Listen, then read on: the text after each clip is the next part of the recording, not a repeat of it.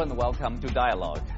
As the U.S. Secretary of State Antony Blinken proceeds with his three-nation tour of Africa, the U.S. continues to secure support from the region for countering China and condemning Russia. Also, the White House has just issued its latest strategy regarding sub-Saharan Africa. So what is the U.S. agenda in the region and what are the needs of African countries and are they being met? And is the U.S. bringing competition with China into Africa? To discuss these questions and more, I'm glad to be joined today by Einar Tangen, current affairs commentator, Hannah Ryder, founder and CEO of Development Reimagined, and Wang Jin, associate professor at Northwest University of China. That's our topic. I'm Xu Qinduo.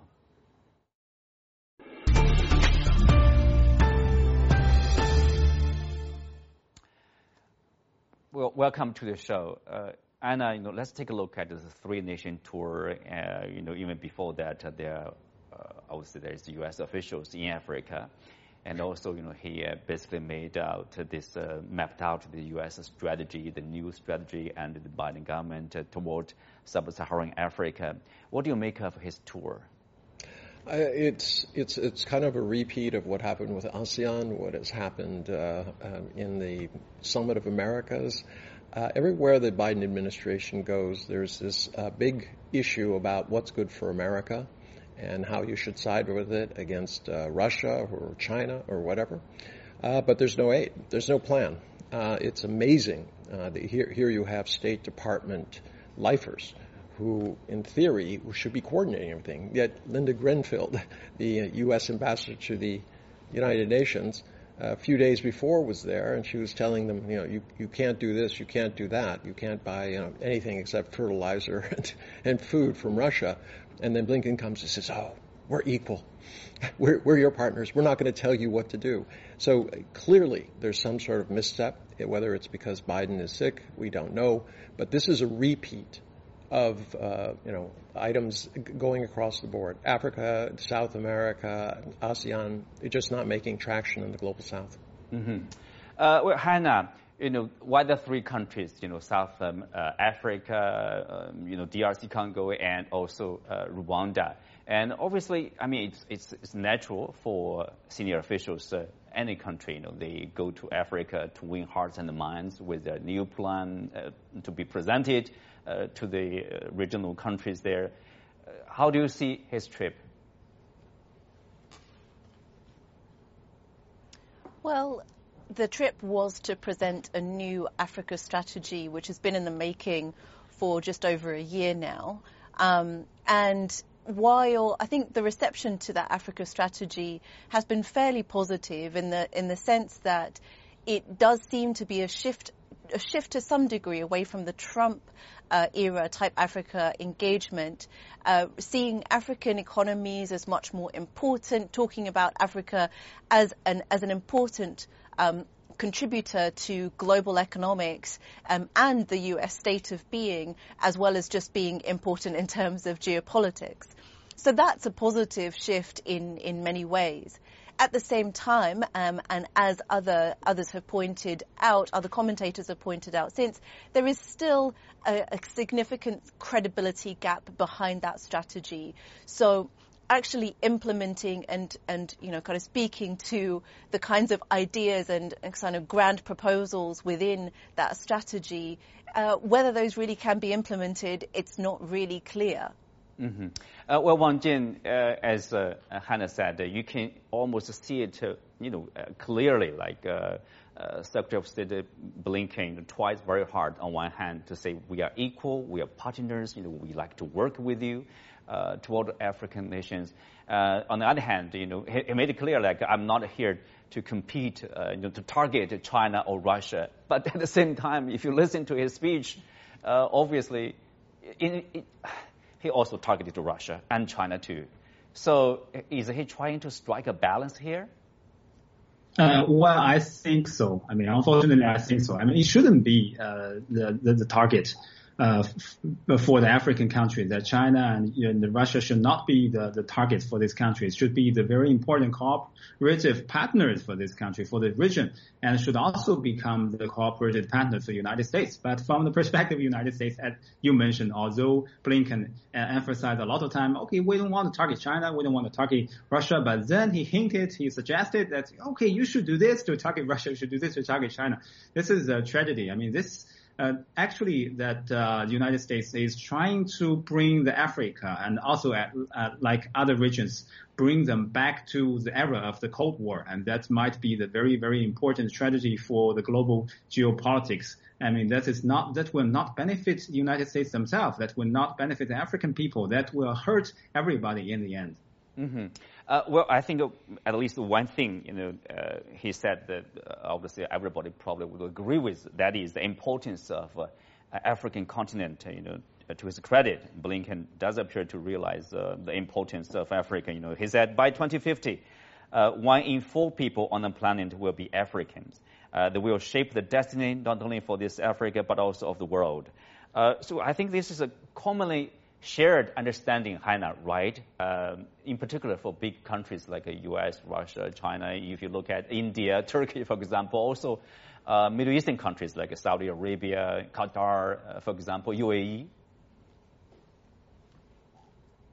Yeah, absolutely. And in many ways, the U.S. has been kind of late to the show on uh, really kind of engaging fully with with African nations and the strategy still talks about sub-Saharan Africa, um, and there's a lot of inconsistency with that. You know, there is the African Union, there's the African Continental Free Trade Area. So the US still has got to go some way in recognizing significant African demands. And I would even say that even with respect to that one in four quotation, many Africans will, of course, mention that, but they'll also mention, for example, that the Agenda 2063, which is the African Union Development Plan vision, sees the African economy being the third largest economy in the world by 2063, and also, and also, and at the moment, the African economy is the eighth largest uh, overall economy in the world. So that that is also kind of describing in a different way and describing just how much Africa is important to the world, how Africa wants to be be right in the center, um, in a sense, of the world. And I think the US is still grappling with that. So this, it's a stage and it's an improvement definitely on the past, an improvement even on the Obama administration and, uh, and certainly with regards to Trump. But there's still more to do and I think there's still more to grapple with. And even the points around Russia and China, again, um, that inconsistency really is still there. So, so there's a lot more work to do. Mm-hmm. Uh, so, uh, uh, Einar, do you agree with Hannah? So the U.S. realized the importance, but he's a latecomer, for example, and also uh, there's a lack of consistency. Well, you know, there's a real problem when you have a, State Department lifer who uh, can't seem to express uh, the reality of, of, Africa, which is not one country, it's not one area. There are very distinct areas represented by uh, very distinct uh, combinations of countries. And it's, it's all he can go, go there and do is say, oh, you're going to be important. Why don't you follow us? You know, I'm not going to tell you what to do, but you should go against Russia. You should go against China. I mean, this is becoming a very, very annoying thing for, to the African Union, and um, in particular, because um, that's where he's going to be. He's not in sub-Saharan. Mm-hmm. um, so he, he's he's in a situation where he's preaching, but no one believes him uh, the credibility gap, the number of times that the U.S. has walked away from treaties, uh, what's happening in China right now with the, the, three communiques. This is not assuring to the Africans who have uh, suffered under colonialism, under broken treaties themselves. So this is a reminder of the past. Uh, they do not like being lectured to about who they should do trade with. They're not interested in European wars that they see as you know, having been created by Europeans and Americans. Mm-hmm. Well, one the area of competition, obviously, um, if, if there's a competition, let's say, you know, the um, uh, Western countries, the G7, uh, they uh, have this their own plan to counter uh, China's BRI. Uh, Wang Jin, uh, remember last year is B3W, right? Um, build a better world. And this year, the recent G7 meetings, they have this new plan. They call it like a partnership for global infrastructure and investment, which is supposed to mobilize 600 billion US dollars over the next five years. How confident are you that they will do it? Uh, well, I think we are talking about different visions and different channels and methods or different philosophies of the development uh, from China's uh, as cooperative co- uh, the, the, the cooperation with Africans and also the European and other Western countries cooperation with African countries, because from the Western uh, Western countries cooperation channels and and patterns with the African countries, they may more emphasize on the benefits the very uh, foreseeable emphasis uh, benefits, maybe the more economic benefits. But from the perspective of China, we emphasize more, maybe more shared benefits, more shared future, more shared uh, the, the the the consistency in the future. So that means that we're ta- not talking about only the e- economies. We're not only talking about okay. how it seems like a, uh, the image is frozen there. Uh, Einar, what do you make of that? You know, we know last year this B3W, this high profile, uh, you know, event. You know, a lot of talk about that, but it, it came to nothing, right? And then they have a new name for it. Well, yeah, you can uh, put a name on something, but if it doesn't do anything, yes, it's the same. Yeah, and I and I I think my colleague agrees with me. Hannah, go ahead. Go ahead. Go ahead. And and and I look, I agree as well. Um, look, the, the the big challenge, and I think it comes back to a point um, a, a, point mentioned earlier, is this is, is this vision, right? So when we when the reason why the BRI initiative has been has been successful is partly because also when Chinese investors and Chinese state-owned enterprises go out to other countries, they see the potential, they see the the possibility of infrastructure, and they've seen that here in China, right?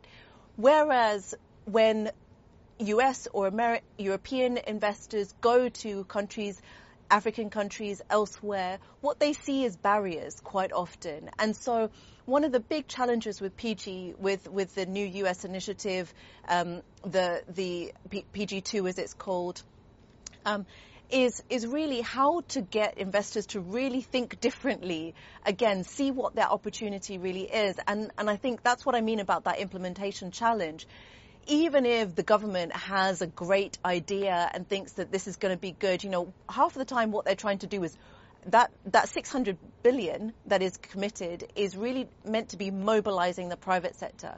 But how do you mobilize a private sector who are completely disinterested in African countries? How do you mobilize a private sector when 1% of your trade is with the African continent. China is only 4% um, with the African continent, but US is even less at 1%. So these kinds of issues really dominate, and it's, it's kind of the reality of delivering that kind of program is showing itself, and it's not going to be easy. If the government is behind it, great, but it really needs to work very hard, and we'll have to put public money behind it, no doubt. Mm-hmm. Uh, well, at least uh, in terms of uh, you know presenting Africa, in terms of uh, the description, uh, you know, uh, Blinken has left a, a, deep impression for some people. Said the note, the tune is changing. For example, he said, you know, sub-Saharan Africa is a major geopolitical force. The U.S. and Africa will work together as equal partners, and yet too often African nations have been treated as instruments of other nations' progress, and time and again they have been uh, told to pick a side in great power contests that feel far removed from the daily struggles of their people. And let's take a closer look. For example, you know, Blinken's remarks. I think that's uh, a lot of people would agree with him that uh, African nations should not be pressured to take sides, should not be told what to do. But then, uh, you know, Hannah, I want to uh, have this question for you. As uh, as Einar pointed out earlier, uh, U.S. ambassador to the UN, you know, Lady Greenfield, she said basically, I think in Uganda, uh, said that you know your connect your engagement with Russia uh, basically is limited to purchasing of uh, fertilizer and food. What's the response from African nations? You know, otherwise, you will be there are sanctions for you. Well, the African position with regards to sanctions has been very, very clear. Um, and generally, a, a, significant pushback against san- sanctions uh, whether it is in this case and also in the past. You know, we know we have African countries who have been subject to sanctions, um, and those are very unwanted. Um, and there's been, you know, key push in the UN in particular as a geopolitical force uh, to try to uh, try and remove those. So the African response, no doubt, to uh, Linda Greenfield's um, her, her, her, points on, you know, if you go and uh, work with, with Russia on on other areas, if you trade in other areas beyond uh, fertilizer and wheat, I, I, think that's that's very unhelpful. Um, and so, the, and I think we've even seen the South African uh, foreign minister also in her remarks kind of push against this idea of choice um, and the kind of paternalism behind uh, behind the, that sort of attitude. Um, you know, African countries have a particular view, uh, and of course, it's not the same view across the African continent. Um, but many have been very clear uh, in in various forums that this sanctions in particular are are highly uh, un, un, not a, a strong tool uh, for uh, international uh, relations and negotiations. Mm-hmm. Uh, you mentioned the South African foreign minister uh, in the press briefing with uh, Tony Blinken. basically, you know, she made it clear that you know how African nations feel about this attitude issue from European nations and other countries. Let's take a listen. I'm glad uh, that uh, Se- uh, Secretary Blinken has confirmed that America is not asking us to choose. I don't recall uh, any attempt by the United States to do that. But in terms of our interaction with some of our partners in Europe and elsewhere, there has been a sense of a patronizing bullying uh, toward you choose this or else. Uh, and uh, the recent uh, legislation passed in the United States of America uh, by the House of Representatives, we found a most unfortunate bill uh, that we'd hoped the media would say more about because when we believe in freedom, as I'm saying, it's freedom for everybody. You can't say because Africa is doing this, you will then be punished by the United States. So that's been a disappointing passage of legislation by one house and we hope the other house will not agree to uh, such offensive legislation. Um, so indeed, uh, it is important that all of us accept our ability to hold different opinions. We are, after all, sovereign nations that are regarded as equal in terms of the United Nations Charter. We may differ in terms of economic uh, power and uh, economic ability to influence uh, development in different parts of the world, but what will make the world work is if we respect each other. This is very, very important. And one thing I definitely dislike is being told either you choose this or else. When a minister speaks to me like that, which Secretary Blinken has never done, uh, but some have, I definitely will not uh, be bullied in that way. Nor would I expect any other African country worth its salt uh, mm-hmm. to agree uh, to be treated. Well, the bill mentioned uh, by South African uh, Foreign Minister Pandor, uh, it's uh, named like Countering Malign Russian Activities in Africa Act, uh, which is seen as a vehicle to punish African countries if they engage with Russia. so obviously, this is a this is a, I would say, you know, as a third party here, you know, looking at this issue, this is unfair for example, the engagement with Russia beyond fertilizer and food. The Europeans are purchasing oil and gas. Yes, uh, they are, you know, imposing sanctions sort of on themselves. Say we are not going to buy uh, the oil from Russia from a certain point of time. But they are also crying for more gas from Russia. Chinese, the Indians, they are buying oil from Russia. Why can't the, the, the Africans? Well, it goes back to this idea. I mean, since 2008, you, you can see some trends. There was an American uh, think tank study that was looking at alignment in the United Nations, uh, alignment with China, alignment with the U.S. Since 2008, it has been uh, Africa has aligned 78% more with China than Africa. I mean, than the U.S. Why? Because China, as as somebody once told me, they were talking to the head of state, and they said, "You know, I like it when the Chinese come." He said, Why? Well, when the Americans come or the Europeans come, they give me a lecture on how I should run my country. He said, when the Chinese come, they give me the tools to actually do the job. So this is really what it comes down to is how how can Africa be a sovereign nation if it's being dictated to by its formal colonial masters or by the largest power out there? You you cannot get it any more clear than what was just said by the minister. They are not interested in being pushed around. There is not. They're not buying into this. You're either with us or against us uh, stuff. This it, it, just doesn't make sense to them that a problem that occurred in Europe because of Europeans and Americans is somehow there. They should be punished for it. Mm-hmm. Uh, well, uh, Wang Jin, uh, obviously the minister talked about the attitude issue. It reminds me of uh, you know China's engagement with the, uh, with African countries. You know, I think there is something special because both sides were colonized once in our history, uh, or semi-colonized in Chinese point the experience. So you do, I, I think for the Chinese, we do have this sensitivity of how to deal with people with a similar experience, respect, being equal. And also the Chinese, you know, at least from my experience, you know, people see African continent as a continent of hope, not a continent of despair. Yes, exactly, exactly. Because as you say, uh, that China and Africa, we uh, we both suffer the humiliation and the, the, the, occupation, the colonies from the, some Western countries in the history. And uh, also, if we look at history, I mean, after uh, during the past uh, half a century, China and African countries we stood together firmly, hand by hand, to fight against the, the, the pressure and the hegemony from the West. We try to get our own self-independence and sovereignty and integrity.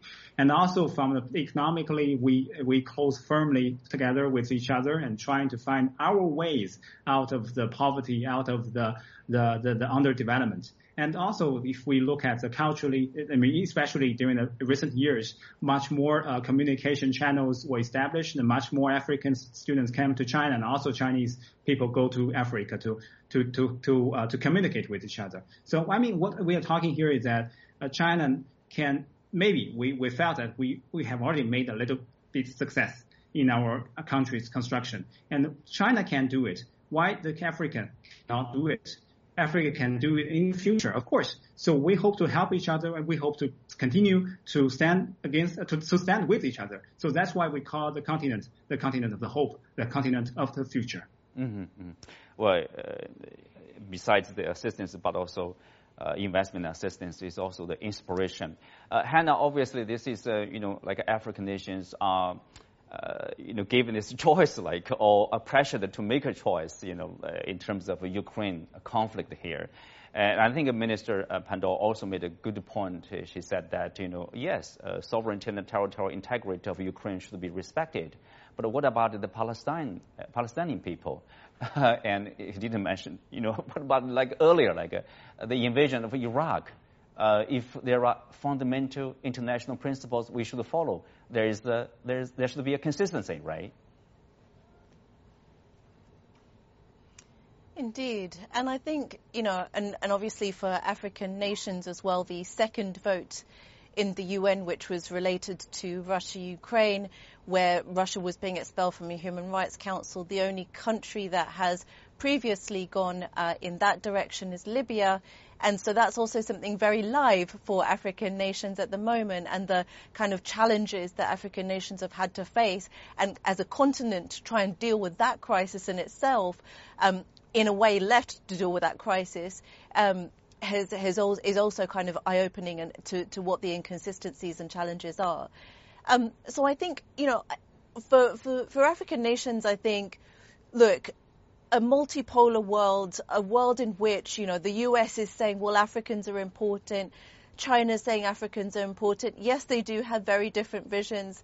Um, and, and, but fundamentally, what African countries, African governments are trying to say, and what Minister Pandor was trying to say is, we have our own vision, we have our own plan for where we want to develop. What we want is for our partners to come along with us and not to kind of suggest that we must change our policies in order or, or, or to you know change our, the ways of our thinking in order to partner together but to find ways in which we do so constructively and i think that I think that that's a very important message, and I hope that Americans will be watching uh, what Minister Pandor said and really understanding it because I think it's fundamental, very crucial.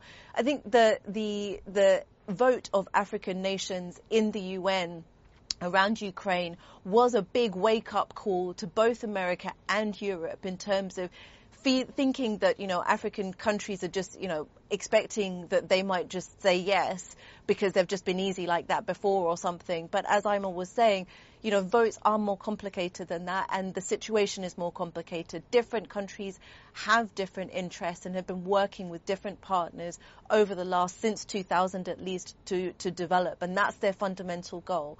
So again, it, with this strategy, if the US really wants to make this strategy something that really hits and is continued to be welcomed. I think it has been welcomed, but if it does, it must actually deliver, become more credible, and also make sure that it's also persuading the public back at home that Africa is important, the African continent is important, African countries are important, and not just because of geopolitics, but just because of what Africa is going to be. Mm-hmm.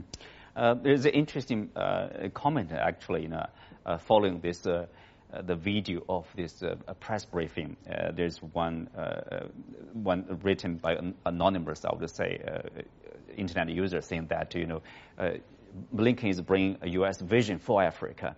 What about you know there's African vision, and the U.S. will find out where we can fit into or China will find out where we can fit into the African vision, or Russia, or India, or other countries. Well, as Hannah said, uh, Africa has its own plans. And uh, a long time ago, there was a book by Dambisa Moyo called uh, Dead Aid, and it, it looked at uh, you know trying to impose a vision on Africa and how it had not worked. And I think that is still true today. At this point, I mean, Africa and China has not been a perfect match. There have been bumpy periods. But the difference is China is not asking them to choose. China continues to move forward with the relationship by putting money where its interests are and mutual interests. And they keep expressing that. They keep having this vision of a Belt and Road. The U.S. has no such vision. It is just simply, you know, we'll tell you what you should do. Uh, this kind of patronizing stuff really should have gone away a long time ago. And it's unfortunate that the U.S. in the form of Lincoln continues to do this, even though he says, I'm not going to do this, but you should do this. Yes, uh, you know, he said like uh, we are equal partners. We will not allow uh, being pressured to choose. But then, uh, probably you know what but, he you know, does what, is There's different. something desperately wrong with the message when you say you're a free sovereign nation. We're not asking you to choose. By the way, we want you to choose. we wanted to do this, uh, and also and Wang not, Jin. Not only that, not only that, Go ahead, Omar, yeah. even yeah, sorry. So Hannah, go ahead. even even in the strategies, there's, there's a major there's a major co- component which is related to democracy and kind of encouraging democracy and so on. Which again, you have to wonder whether that's really around so how much, how, to what degree that really uh, mi- mixes well with the sovereignty and the non-interference aspects uh, of a partnership, of an equal partnership, which is, you know, non-interference is a principle which uh, both China and many other countries of the global south have had since uh, since Bandung in 1955. So, um, yeah, I think there's there's also significant contradictions there. Well, uh, Foreign Minister uh, made it clear, like that. Uh, you know, if you say here is uh, uh, our uh, democracy, our style of democracy, this is good for you, copy it, and then that's the wrong approach.